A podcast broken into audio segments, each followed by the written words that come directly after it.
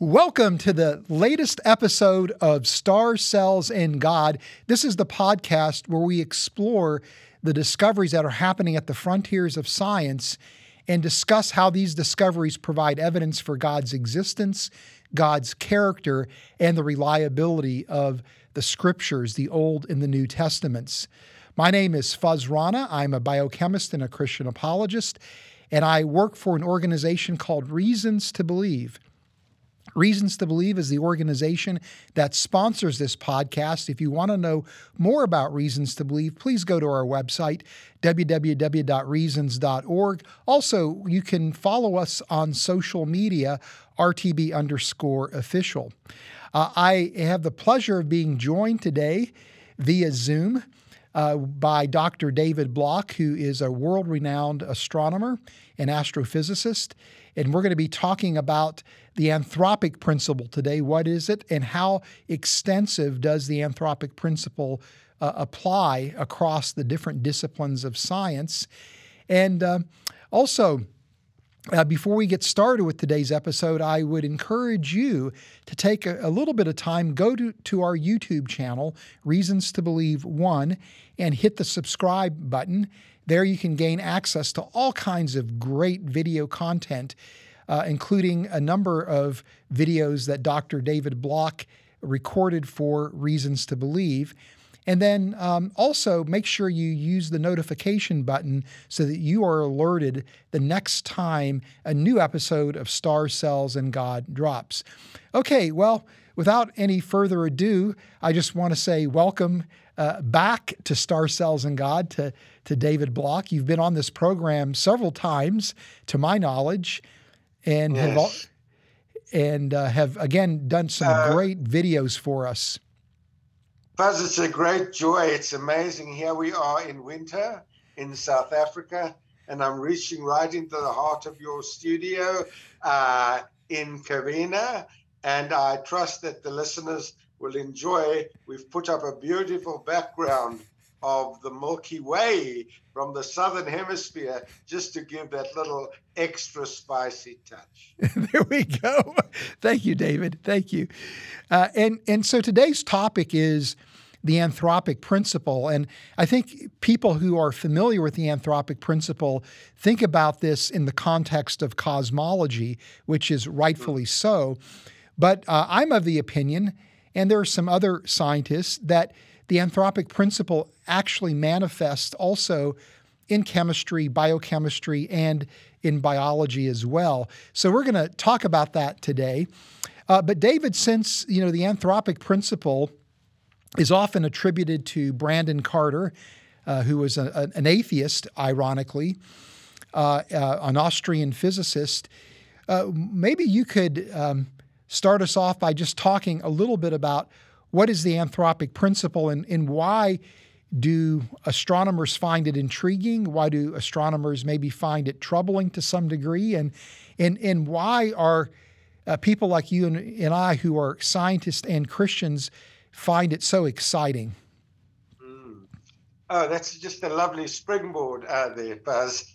You know, the whole universe, of course, just to put this in the framework of our listeners, comes forth, emanates forth from a very, very hot Big Bang phase around 13.8 to 14 billion years ago.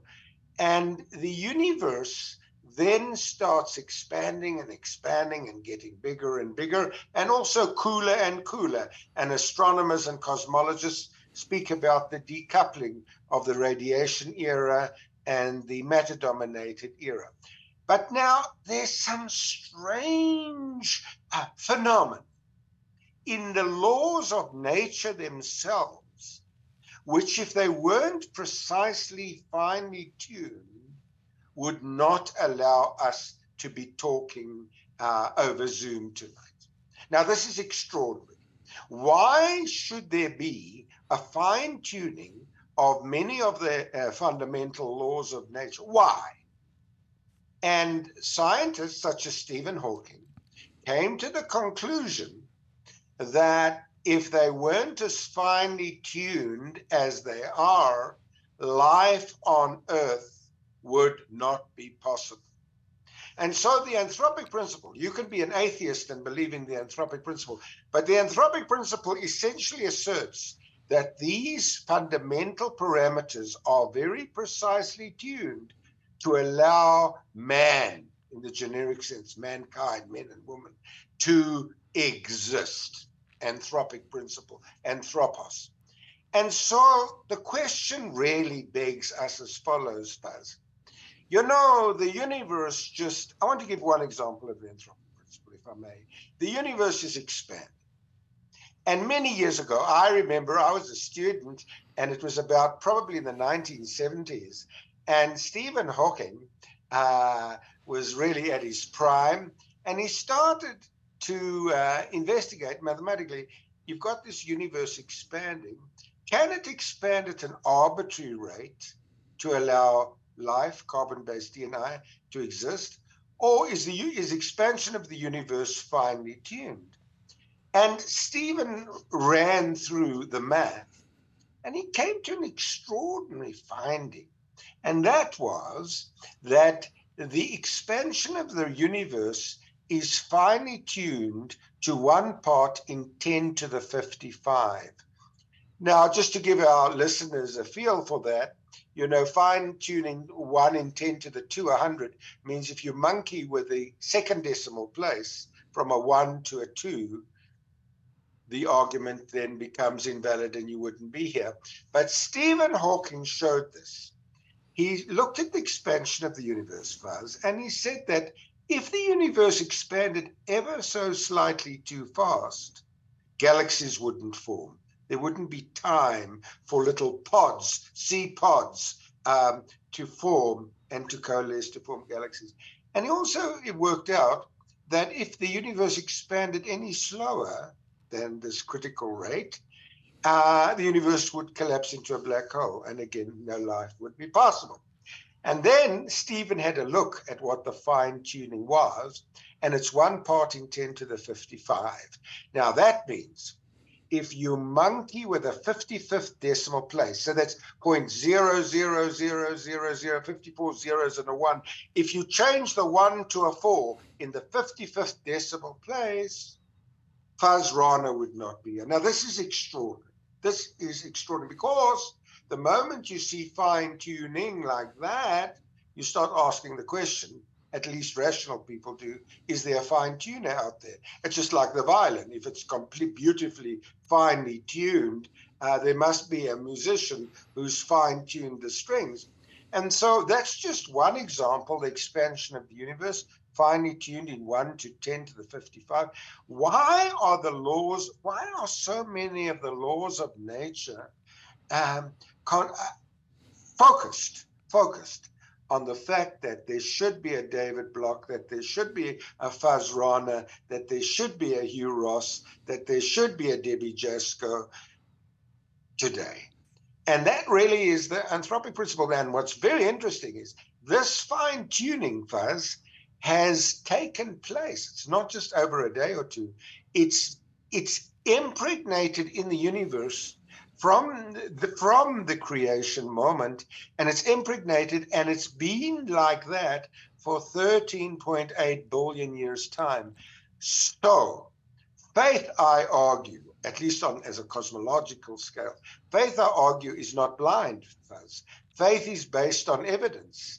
And I believe the anthropic principle, and we're going to delve into this more, but seeing you wanted me to just to kick off from a cosmological viewpoint, I think it's astonishing. I think it's extraordinary. I think it's absolutely miraculous that you and I should be alive.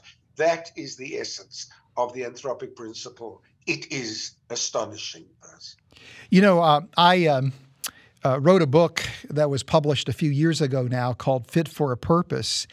And the, the goal of that book was to make the case that the anthropic principle actually emanates, or not emanates, but manifests, I'm sorry, in chemistry. It also manifests in biochemistry as well. And in order to make that argument, uh, I, ha- I spent some time looking very carefully at how uh, people who were arguing for a cosmological anthropic principle made that argument. And through that process, really uh, discovered something that's very subtle but incredibly important about the implications of the anthropic principle. Because, as you're pointing out, when you start talking about the fine tuning of the constants of physics, that, that suggests design, right? Fine tuning and design are, in effect, synonymous. But what's interesting is that, as you're pointing out, the, the process that Stephen Hawking went through to mm. determine the fine tuning of the expansion rate is really, in effect, a theoretical analysis, uh, kind of a counterfactual analysis where you assume all the constants in nature are unchanged and then you vary one constant, mm-hmm. right? And you see what are the implications, uh, and, and, and you describe some of those implications if the, the you change very so ever so slightly the, the fine tuning of the expansion rate. But really, in effect, what's going on here is that you're saying not only is there a design, but that the universe has been structured in such a way for a purpose, and that purpose is the advent of life. In fact, the advent Correct. of human life, right? Correct. And so the, it's not just design, but there is a purpose.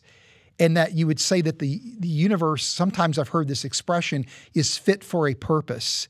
There's a hmm. fitness for purpose. So it's not just design, but there's purpose that's intertwined with Focused. it highly focused. Right. And so, in a sense, what the, the criteria that is being used, and the reason I bring this up is that's going to impact our discussion about the, is there an anthropic principle in biology, is that you, you, you know, what is being established is that the, the universe is precisely the way it needs to be for life to be possible and yes, that there's entropy principle. Right, and that there's not an alternative universe. And the way you show that is by doing this theoretical analysis. What happens if you vary the constants of physics? And as you point out, these constants of physics are endemic in the universe. They are they they are inherent in in the universe itself. So you've got these three criteria. There's the the the you might say that the the, the laws of nature, the constants of nature are, you know, intertwined with the very universe itself, that yes. there's a, that the universe is exactly the way it needs to be and that there's not alternatives.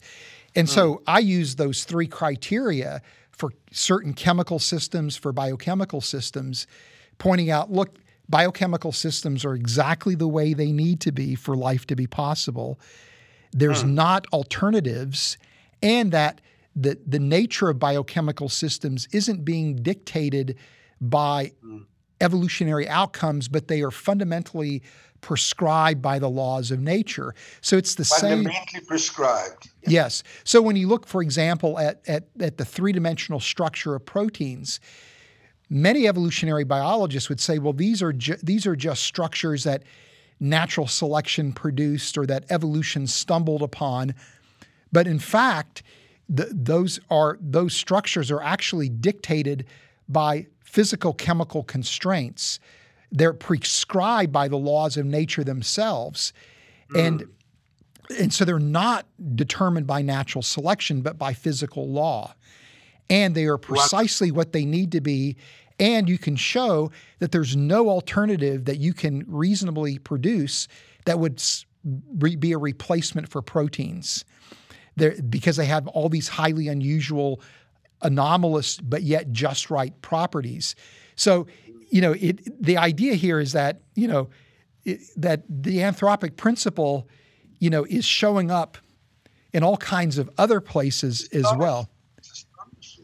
Astonishing. You know, I remember a remark which uh, Richard Dawkins made, and Richard Dawkins said, "Life is explained. Life on Earth is ex- explained therefore what what need for a creator in a sense now the point is this as you've just so beautifully pointed out is that life is not explained Life is not explained unless you understand the cosmological fine tunings, which I've alluded to, the expansion rate of the universe, the the you know the ratios of the electromagnetic force to the gravitational force, and the myriads of other parameters. But what you're pointing out first too is that not only in my world of the macrocosm, but in your world of the microcosm, you've got all these incredible fine tunings which if they weren't precisely tuned the way they are, what you are saying is elemental biochemical structures in our bodies would not be the way they are, and we would not have life, and we wouldn't have the Zoom meeting. That's right.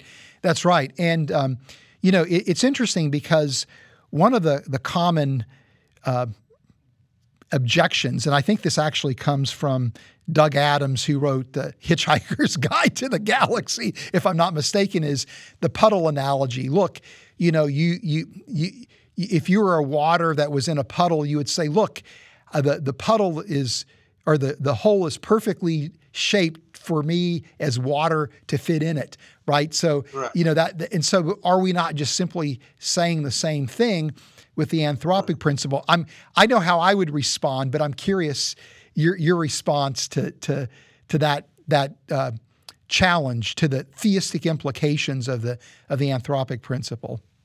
Is I mean the, the whole point there is forget about the puddle. Why have we got an Earth? Why have we got a Milky Way galaxy? Why is why have we got a sun? And most importantly, why have we got carbon-based DNA life? Um, there are all these uh, plethora of arguments which come in, and you need to look at the beginning. I mean, it's extraordinary, as I pointed out, that right at the beginning, billions of years ago, you've got this very, very hot Big Bang universe which is expanding. It could have expanded at any rate. It could have expanded too fast, could have expanded too slow. A fine tuning of 1 to the 10 to 3 is astonishing, but a fine tuning of 1 to the 10 to the 55 is so astonishing, Fuz that I believe it's one of the reasons, I believe the existence of the anthropic principle is one of the reasons why people are really pushing hard to expunge God from this universe and press towards the multiverse. Now, I know that there are many of my, several of my colleagues are quite comfortable with the uh, multiverse, but other people, uh, like Professor George Ellis, um, are not comfortable with the uh, with the multiverse at all because to me, there's a philosophical agenda here. People are, like Stephen Hawking, who's terribly uncomfortable with the fact that the anthropic principle exists. He didn't know about the anthropic principle in biochemistry, but he certainly knew about the anthropic principle in cosmology and in astrophysics.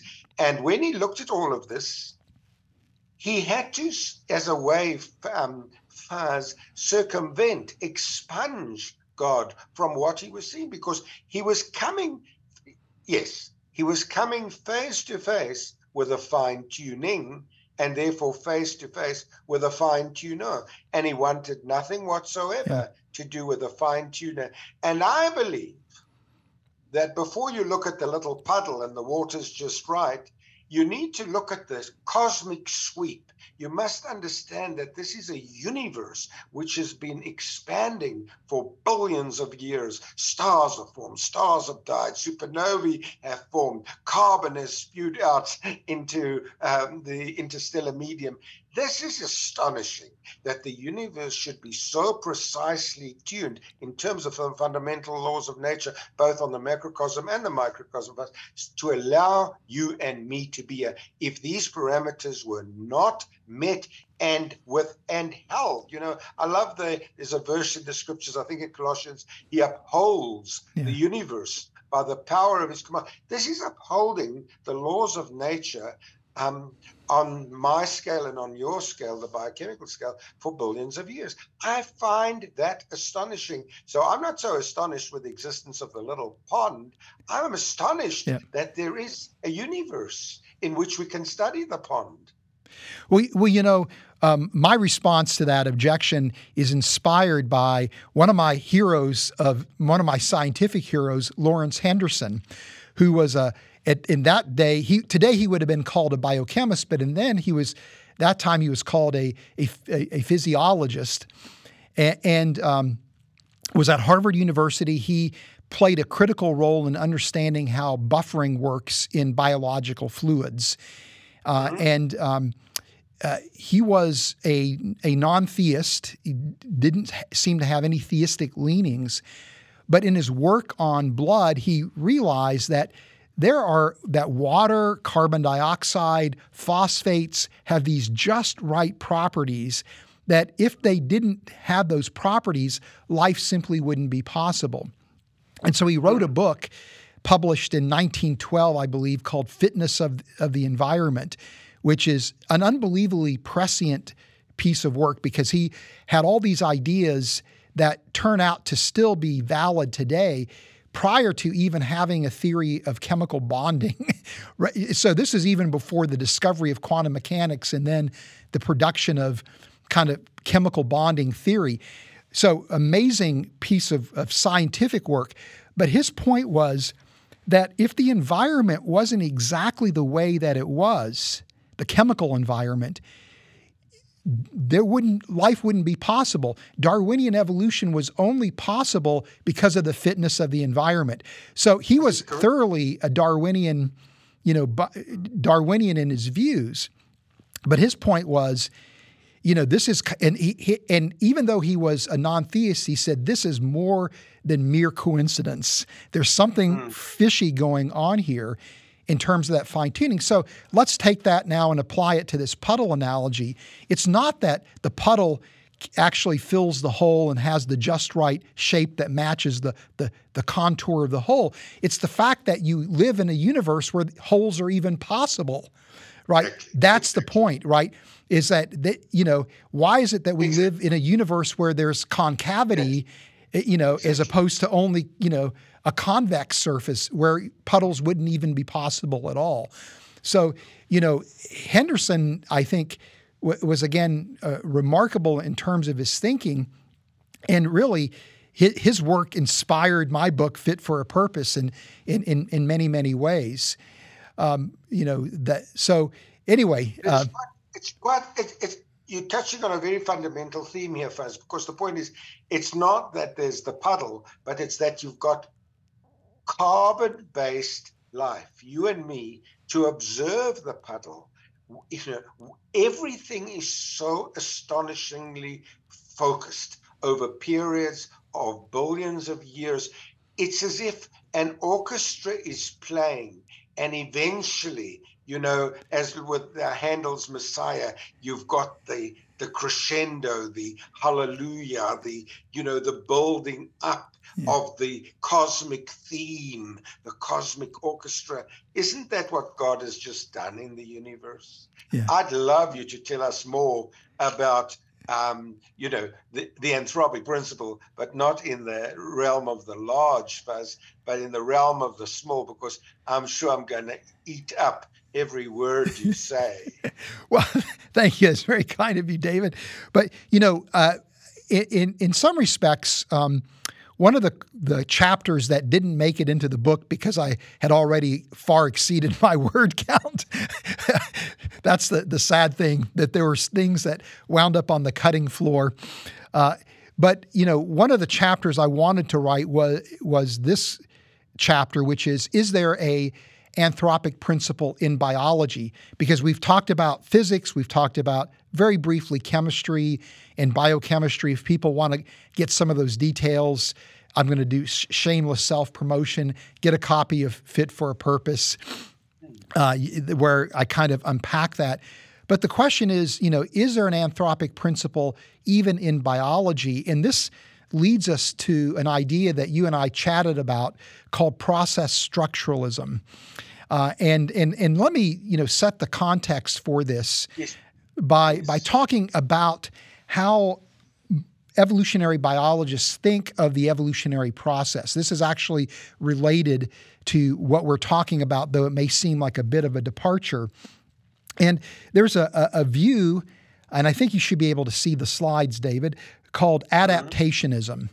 And this, when people think about the theory of evolution, this is what they think about is that yes. natural selection has worked over time to produce organisms that are perfectly suited, ideally fit for for their environment, right? Yes. You know that that the the the, the biological traits, the right. physiological traits, right. anatomical features are all you know are all um, perfectly adapted to the, to the environment, and they all serve a function contributing to the organism's survivability. That that idea is called adaptationism, and an extreme version of that emerged in the early uh, um, early 1900s called pan adaptationism, which basically says every feature of an organism has been fi- has been a, uh, shaped by natural selection to contribute to the organism's survivability.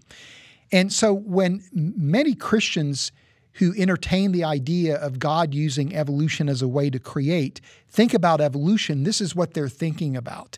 Is this mm-hmm. this this idea where this evolutionary process produces these highly optimal, perfectly ad- adapted organisms that are just right, that are just right. The problem is today, it's probably no evolutionary biologist would hold to this view. Instead, it's a it's a view uh, that's very different, um, where in fact evolutionary biologists today are highly critical of any kind of adaptation, where adaptationism, where they argue this is, in a sense, akin to some form of creationism, right? And, and, and so one of the people who has argued against this idea of evolution being adaptationist is a, a, an evolutionary bi- biologist by the name of Ford Doolittle. And I've got a quote from Doolittle that was published fairly recently in a paper that he uh, co authored with a, a, number of collaborators uh, describing. Um, uh, describing their complaints about this growing recognition that many of the sequences in genomes turn out to be functional right? This is one of the results of the ENCODE project is that instead of most of the human genome being non-functional garbage the ENCODE project is finding that virtually every sequence in the genome is doing something at some time during the course of the cell cycle or during the course of growth and development of the organism. And so people that that are like Doolittle, evolutionary biologists primarily, have challenged that conclusion, arguing that this is completely contrary to the nature of the evolutionary process. And this is what he says. Although biology is generally awash with adaptationist just so stories, the situation in molecular biology and genomics is particularly bad. Various types of non coding DNA are routinely interpreted as functional without adequate consideration of non adaptationist alternative hypotheses. And, and what's happening here is that evolutionary biologists are arguing that the evolutionary process is unguided. Uh, I have a, a, slide that shows this is undirected, right? That it's mm-hmm. historically contingent, meaning it's pr- mm-hmm. it's predicated on a sequence of chance events, and that mm-hmm. if you alter any one of those events ever so slightly, the trajectory of evolution will be completely different. There's no end goal in mind. There's no purpose. There's no direction to evolution. It's just this meandering process that creates happenstance outcomes.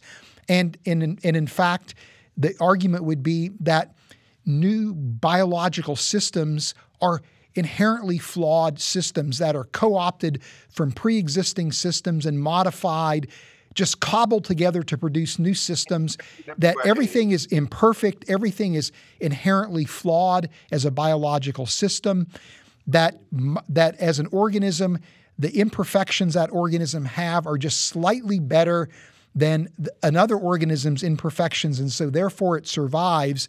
But systems are not really adapted to the environment. They are just cobbled together. Where the argument is that most of the, the biology of an organism is actually not shaped by natural selection, it's just a chance happenstance outcome. So, so this is how people think of the evolutionary process. Now, as a Christian who understands how biologists think about evolution, when somebody tells me God used evolution as a way to create, I'm deeply troubled by that idea because this is what you're saying. That does would God use a process like this to create?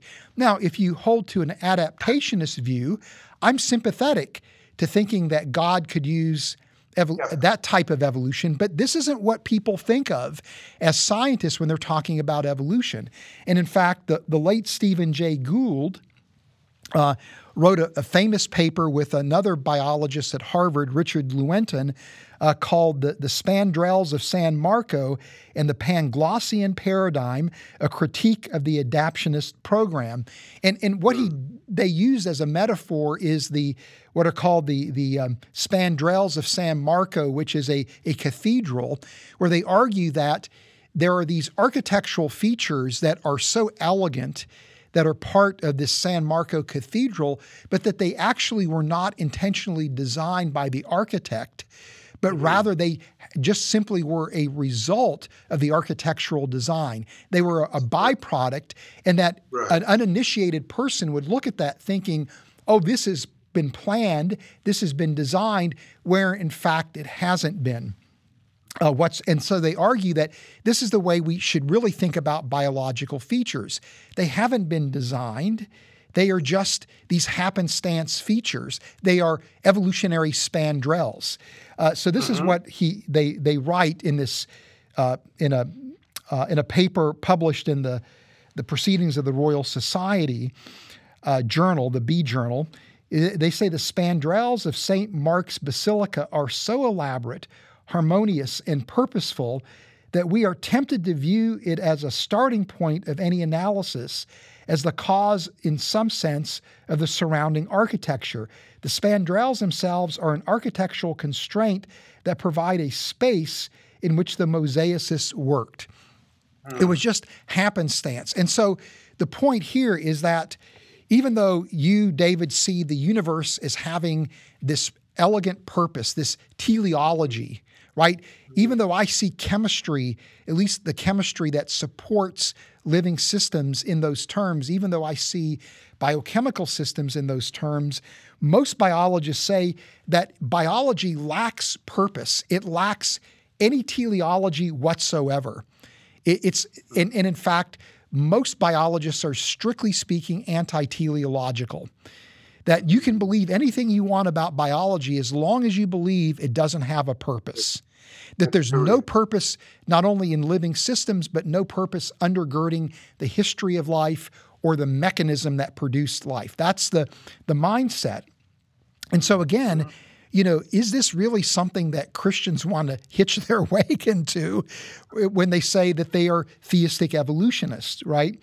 Uh, and and so, um, you know, so so this is kind of the, the, the situation that we're in in contemporary biology. So the idea here to claim that the, the human genome is mostly functional, the, the argument goes, is to completely miss the point that it's it, it might appear to be functional, but really it's not. These are just things yeah. that, that evolution right. happened upon, right?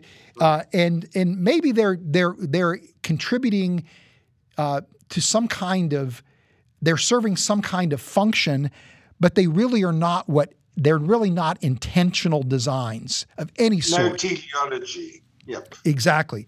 Now, in light of this, there's a very interesting phenomena that drives evolutionary biologists nuts, and it's called convergence.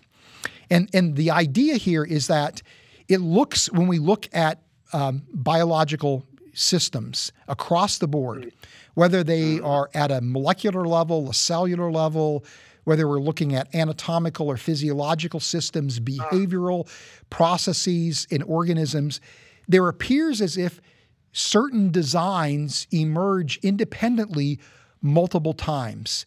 They emerge independently time and time and time again. That is a convergence. Yeah, this is called convergence. Now, this is not what you would expect because if you talk about an evolutionary process that is shaped by historical contingency, the net effect is that the outcome is unpredictable and we should never hit upon the same outcome uh, more than once. totally random, right? Right. Yeah. It, or if it happens, it's going to happen on rare occasion. But lo and behold, the the, the what really is the the the the, the quality that shapes the biological realm seems to be this this idea of convergence where evolution is apparently driven to the same endpoint time and time again. And in fact, there are two great books that I would highly recommend to people if they're interested in this. One is called Convergent Evolution by George McGhee, which just catalogs an endless number of examples of convergence. The hmm. other one is a book called Life Solution by Simon Conway Morris, who happens to be a theist, very prominent evolutionary biologist. In fact, he at Cambridge? He exactly, Cambridge? he is exactly. And in this book, he talks about convergence, but uh, unlike McGhee, he goes one step further, where he says there's something that convergence is telling us about the evolutionary process. It's not historically contingent. And in fact, he argues there appears as if there are some kind of laws of nature that are dictating or constraining the outcomes of the evolutionary process. And this idea is called process structuralism, where it's not natural selection or an unguided evolutionary process that's determining evolutionary outcomes. There's something in the laws of nature that are driving things to a particular endpoint time and time and time again. And That's fascinating. and and so Fascinating. and and and part of uh, Conway Morris's argument is that biological systems are actually optimal systems. They are not uh, suboptimal systems. So you've got this these laws of nature that are taking the evolutionary process in a in in predetermined directions and those directions are highly optimal outcomes that give organisms precisely the properties that they need to survive right doesn't that sound very familiar starting to sound like the cosmology to me. Yes. Right. And so what I find to be intriguing is this that, you know, from my perspective, when I look at convergence as someone who isn't doesn't subscribe to theistic evolution, I recognize that convergence is what you would expect in designed systems. I used to work before my time at at uh, RTB for a Fortune 500 company in research and development, and we had a mantra called search and reapply that don't invent new technologies, take existing technologies we already own and use look to see how you can reuse them in new mm-hmm. products. And, and so the mm-hmm. idea is that efficient and clever designers don't invent new things, they use existing designs over and over again. And mm-hmm. right, and so when I see convergence, I see design, but the interesting thing is that whether you hold to a creationist ID approach or you hold to some kind of evolutionary approach, if evolution is actually as Simon Conway Morris describes it, it doesn't matter regard how you think God did it, whether through evolution or through intervention, it's still evidence that It's there is a teleological. It- that's right. exactly there's a mind there's a mind behind it. And, and so this idea is called process structuralism. And just to, to you know to formally describe it here, um, I just have a couple of quick slides. One is that again, evolution is guided by physical forces which shape the development of an organism. These forces supersede natural selection altogether. Uh, And that um, the basic forms in the natural world are sometimes called types, uh, and that they are, again, s- certain structures that the laws of physics will permit, whereas other options are excluded because the laws of physics won't support those structures, and those structures uh, happen to be precisely uh, precisely what you need for life to be possible. In other words, biological designs are pre-sculpted by the laws of nature, and that they refer to this as the laws of form, right? That and Conway Morris argues that we've yet to discover what these laws of form are, but that that evolution is actually this law-like process that is again going towards these predetermined outcomes. It's fascinating. Right. It's and, and and what I'm beginning to see is that even when it comes to chemical evolution and prebiotic chemistry, that it almost looks like there may be a type of process structuralism in chemical evolution as well. So once I was opened up to this idea, I'm now beginning to see the, the you know support for this idea everywhere I look. Right? It was just like uh, my eyes were opened.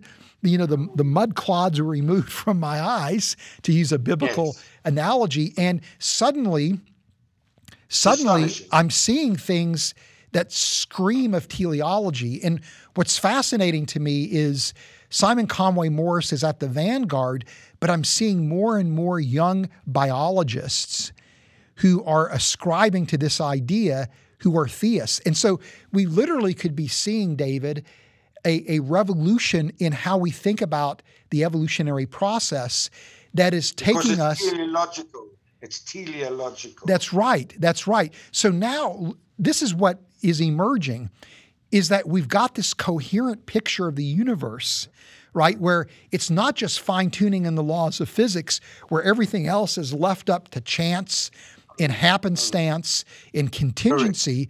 No, we've got a universe where it's the laws of physics, the laws of chemistry, the, the, the, the, the nature of biochemistry, the nature of biology that are all pointing towards this idea that there is purpose, and the purpose of the universe is the advent of not only life, but highly specific forms of life right.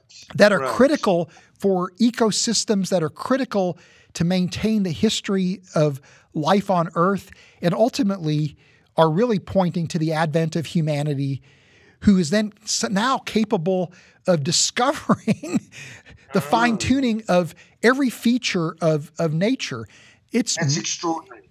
That's extraordinary going down from the very, very big to the very, very small. But I'd like to add one point here, if I may, Fuz, and that is when I was invited to speak the in the UK recently, I visited the home of Charles Darwin, and you've repeated this over and over so eloquently: natural selection. But you cannot have natural selection in a supercharged, supernatural designed universe it it's a dichotomy. You can't have the one. Why is there cosmos at all? Why is there cosmos to allow, uh, you know, biochemistry to take place and all the rest? And so, just as we're talking, I think the whole key theme that's coming through over and over again for us is teleology, purpose, focus, teleology. And extraordinary what you're describing, especially the work of Conway Morris and others. Yeah, yeah. So you know, I, you know, I still probably would place myself in the creationist ID camp, but boy, this idea of process structuralism is very, very uh, alluring. it's very interesting, and I see people that ascribe to process structuralism as really allies because now the the the difference that we have would be modes of divine action, not the fact that there was divine action to begin with. Mm-hmm. Mm-hmm. It's actually it's actually a beautiful harmony because we we've seen the universe impregnated with all these fine tunings in the fundamental laws of nature. But I find it absolutely riveting to find this happening in the world of biochemistry and in on the world of uh, the cellular structure and so on. The, the, the, whole idea, which you've so beautifully put forth, of um, you know convergence. There's this is how I see it, don't you, Fuz? That there's a purpose everywhere you look. The universe is expecting the grand crescendo of Imago Dei, created in his image, as you and I would understand it. It's like the grand crescendo of this divine plan.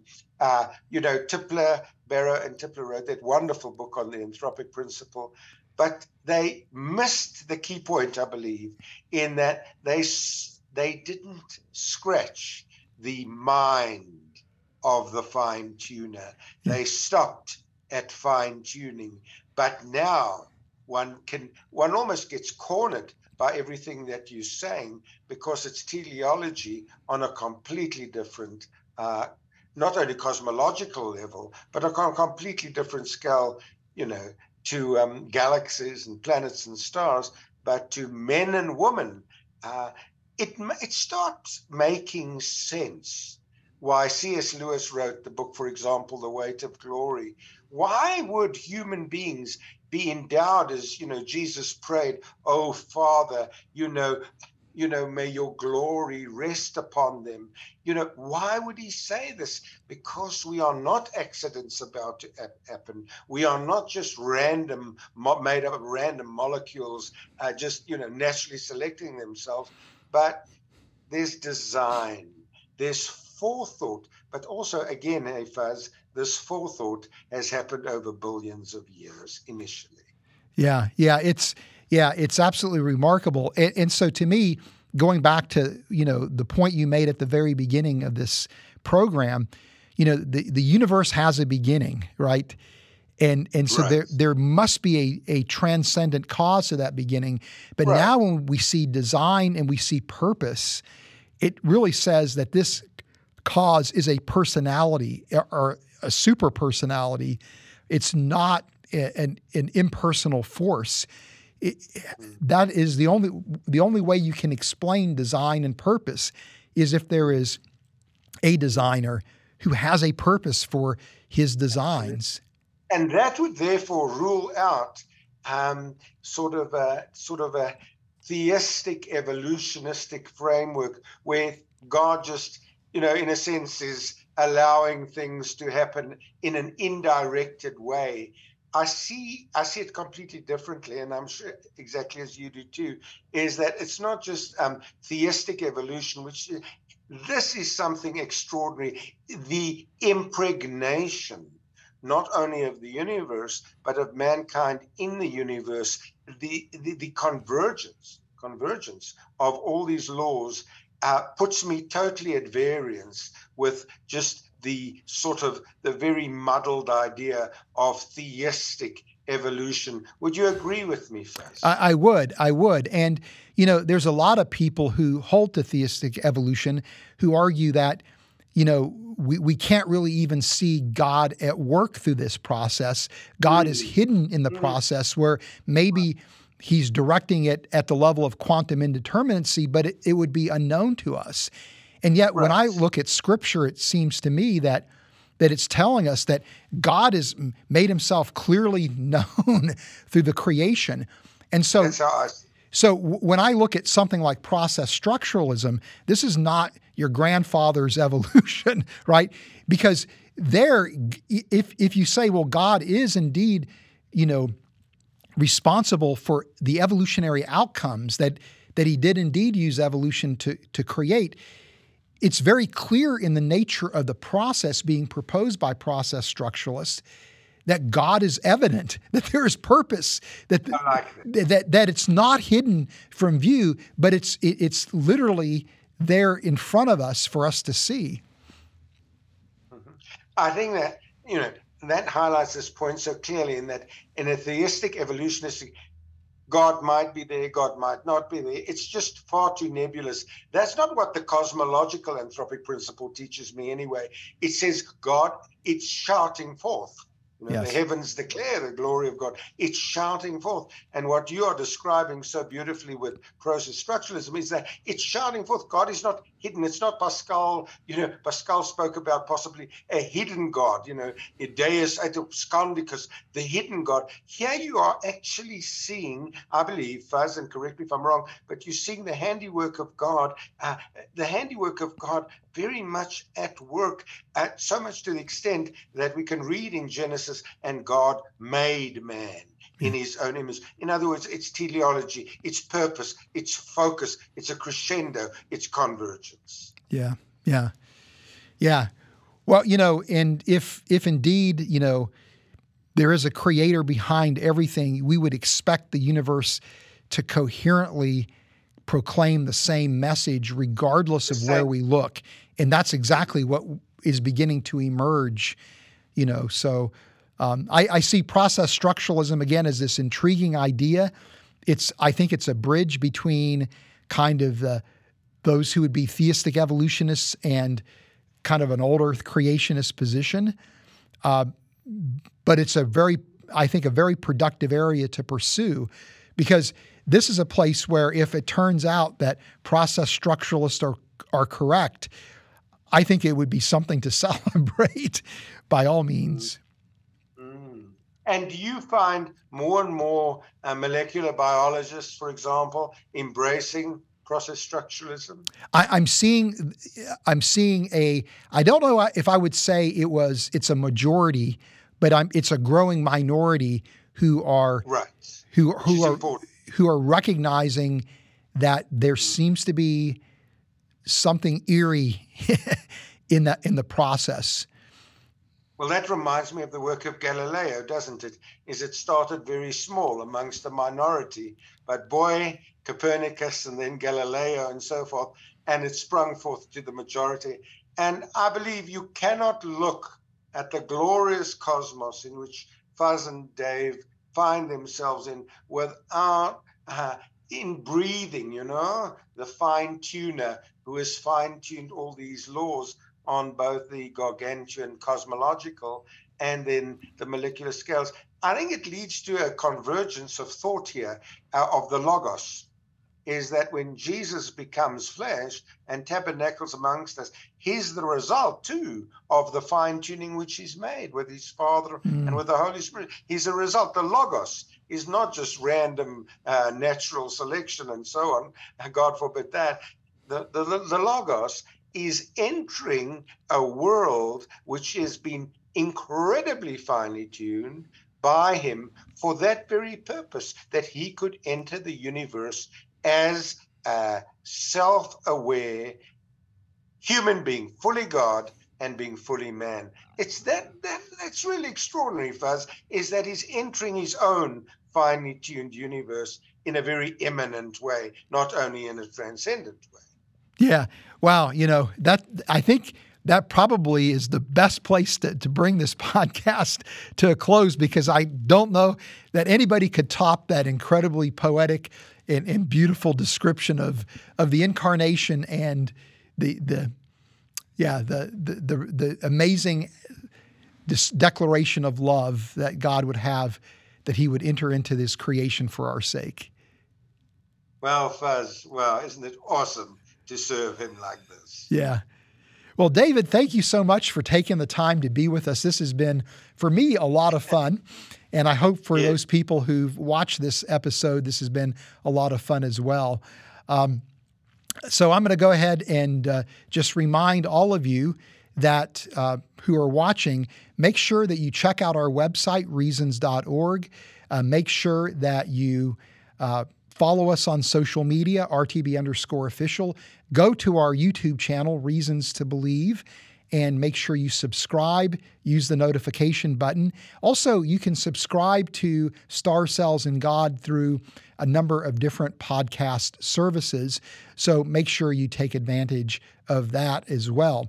And until next time, I just want to leave you with this thought the more that we know about science, the more we have reasons to believe.